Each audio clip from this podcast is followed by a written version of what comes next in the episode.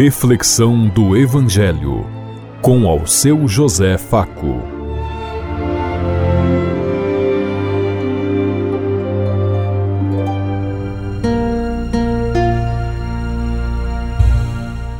Paz bem a todos os ouvintes da Rádio Construtiva e todas as emissoras em sintonia conosco e o povo que nos ouve. Queremos levar até você uma mensagem de amor através da palavra de Jesus Cristo, hoje no Evangelho de Mateus, capítulo 5, versículo 1 a 12. Domingo, 29 de janeiro de 2023. Que a graça e a paz de Deus Pai, Deus Filho, Deus Espírito Santo vos ilumine neste dia e seja uma boa notícia para todos.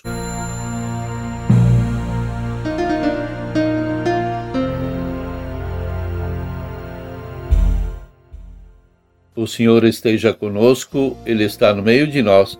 Proclamação do Evangelho de Jesus Cristo, narrado por São Mateus. Glória a vós, Senhor.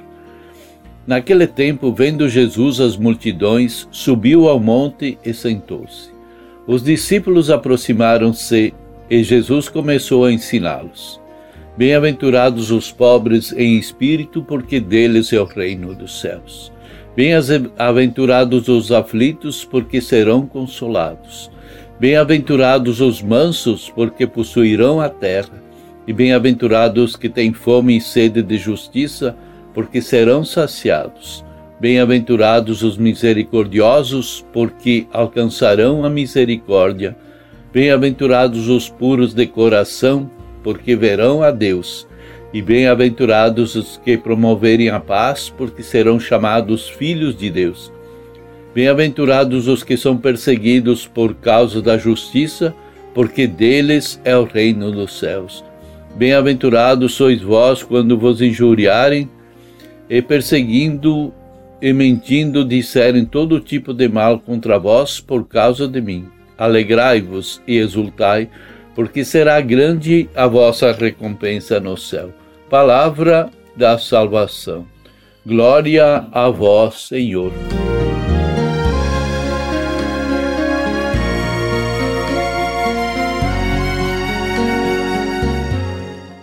Quando Mateus apresenta Jesus fazendo cinco grandes discursos, sua intenção é apresentá-lo como o novo Moisés, a quem era atribuído os cinco livros do Pentateuco.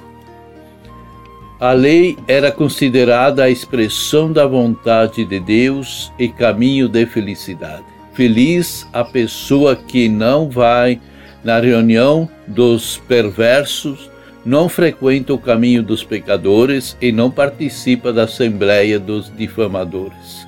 Ao contrário, encontra seu prazer na lei de Javé e a medita dia e noite no tempo de Jesus, muitos fariseus estavam procurando um viver em viver a lei do Pentateuco em todos os seus pormenores. Jesus, porém, vive e anuncia essa vontade de Deus que é ir muito além da letra da lei. Diz que mais que a letra é o espírito da lei que é importante. Disse ainda que o espírito da lei consiste na vivência do amor a Deus e ao próximo como a si mesmo.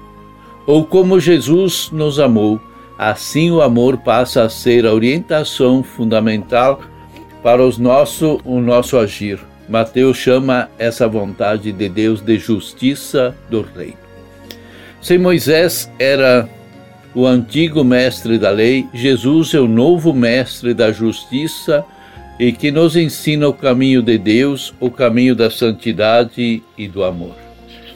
Na discussão de, do Sermão da Montanha, o Mestre da Justiça ensina um conjunto de orientações para a boa convivência da comunidade, chamando a viver as relações do reino.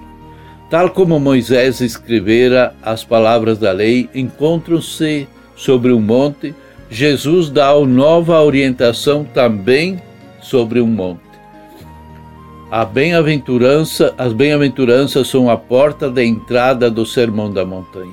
Elas são um programa de vida para fazer e trazer a felicidade plena a quem adere à boa nova de Jesus. São orientações para seguir o caminho da santidade.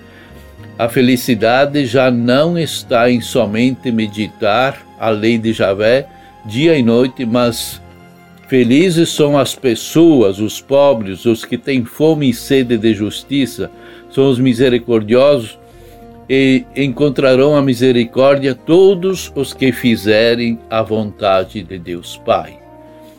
A justiça do reino do céu, isso é a vontade de Deus, é o carro-chefe das bem-aventuranças. Convém lembrar que Mateus, para Mateus, céu é sinônimo de Deus. É importante que tenhamos isso presente para superarmos a tentação de transferir o reino para depois da morte para Jesus de Nazaré, seu projeto do reino é para esta vida e que é eterna e que começa aqui junto com cada um de nós.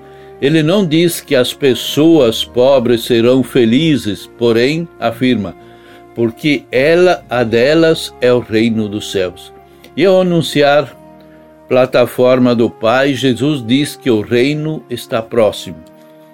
Estar perto do sentido do temporal, que quer dizer que é para breve, é para agora e não é lá para o futuro distante. Ao mesmo tempo, o reino está perto no sentido especial, espacial, isto é, ele já está presente entre nós na nossa vida, como nos diz Jesus. De um lado e de outro, todos os gestos de solidariedade e partilha são uma revelação da presença de Deus Pai. O reino é o projeto da primeira e oitava bem-aventurança que diz: E no centro está a justiça do projeto do reino e a busca da misericórdia, ter o coração voltado para quem está na miséria. Uma vez realizada a justiça de Deus, os empobrecidos deixarão de ser oprimidos, pois haverá partilha e solidariedade para com todos. Por isso, Jesus os declara felizes, como nós vimos na Sagrada Escritura. A primeira bem-aventurança é a mais importante, as demais são decorrentes dessa. Qual é a ponta da entrada do reino? Quem são os pobres no espírito? São aquelas pessoas nomeadas na nas demais bem-aventuranças, ou seja, as que choram, as que são humildes e não têm terra, os que têm fome, os que são misericordiosos, os puros de coração, aqueles que promovem a paz, os que são perseguidos por causa da justiça. Observamos também que, em relação aos pobres de espírito, como os, os perseguidos por causa do, da justiça, fala-se do mesmo prêmio. Deles já é o reino dos céus. Trata-se do mesmo grupo de pessoas. E quais são as dádivas para esses empobrecidos ou para quem com eles é solidário? Jesus anima a sua esperança, anunciando-lhes o reino para o tempo presente. E os seus futuros serão consolo, terra, partilha, fartura, misericórdia e contemplação de Deus e filiação divina. E ser filho e filha de Deus é agir a e a sua imagem e semelhança. Isso é ter as mesmas atitudes que Deus teve com a humanidade. Precisamos estar sempre abertos e atentos para acolher e para receber a graça e a misericórdia de Deus Pai. Por isso que foi assim que no passado os poderosos perseguiram os profetas, mas Jesus trouxe as bem-aventuranças para que fosse resgatada a dignidade de todos os empobrecidos, de todos aqueles que vivem à margem por causa do poder constituído. Você se considera bem-aventurado? O que falta para você viver as bem-aventuranças? Você com confia em que Deus fará acontecer a verdadeira justiça? Você sabia que quem busca a justiça tem sede de fazer o bem e deseja aos outros o melhor também? Como tem sido seu relacionamento com as pessoas? Você é capaz de conquistá-las com a mansidão, com o exemplo de sua vida e sua caminhada? Quem é verdadeiramente feliz? Qual é a verdadeira felicidade para os cristãos? Pensemos em tudo isso enquanto eu lhes digo. Até amanhã, se Deus quiser. Amém.